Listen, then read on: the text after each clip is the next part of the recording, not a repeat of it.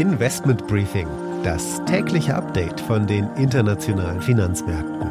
Ein The Pioneer Original. Russland bombardiert die Ukraine, auch Kiew wird getroffen und Weißrussland macht nun offiziell im Schulterschluss mit Putin mit.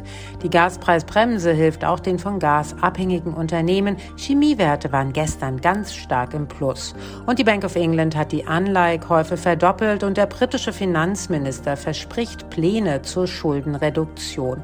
Deutsche Anleiherenditen steigen ebenso kräftig an. Bloomberg berichtet, dass Kanzler Scholz für gemeinsame Schulden in der EU sei, um die Energiekrise zu finanzieren. Das wären dann Eurobonds durch die Hintertür 2.0. Sowas gab es zum letzten Mal in der Corona-Krise.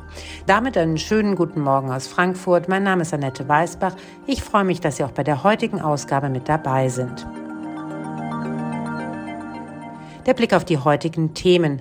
Chinas Tech-Werte sind massiv unter Druck gekommen, da die USA ihre Exporte an Halbleitern und Ausrüstungsgütern massiv einschränken, vor allem für sehr moderne Chips. Helikopter Ben alias Ben Bernanke erhält mit anderen zusammen den Wirtschaftsnobelpreis. Es ist eine interessante Wahl. Anschließend Anne Schwed von der Wall Street. Hier herrscht angespannte Stimmung zum Wochenstart. Die Angst vor einer Rezession wird immer größer. Außerdem ist der E-Auto-Hersteller Vivian unter Druck geraten. Anschließend schauen wir auch noch auf Billfinger Berger, denn Gabor Steingart hat ein Interview mit dem Vorstandsvorsitzenden geführt. Das Investment des Tages ist die Deutsche Post. Das Unternehmen stellt einen höheren Gewinn in Aussicht. Die Aktie steigt stark an.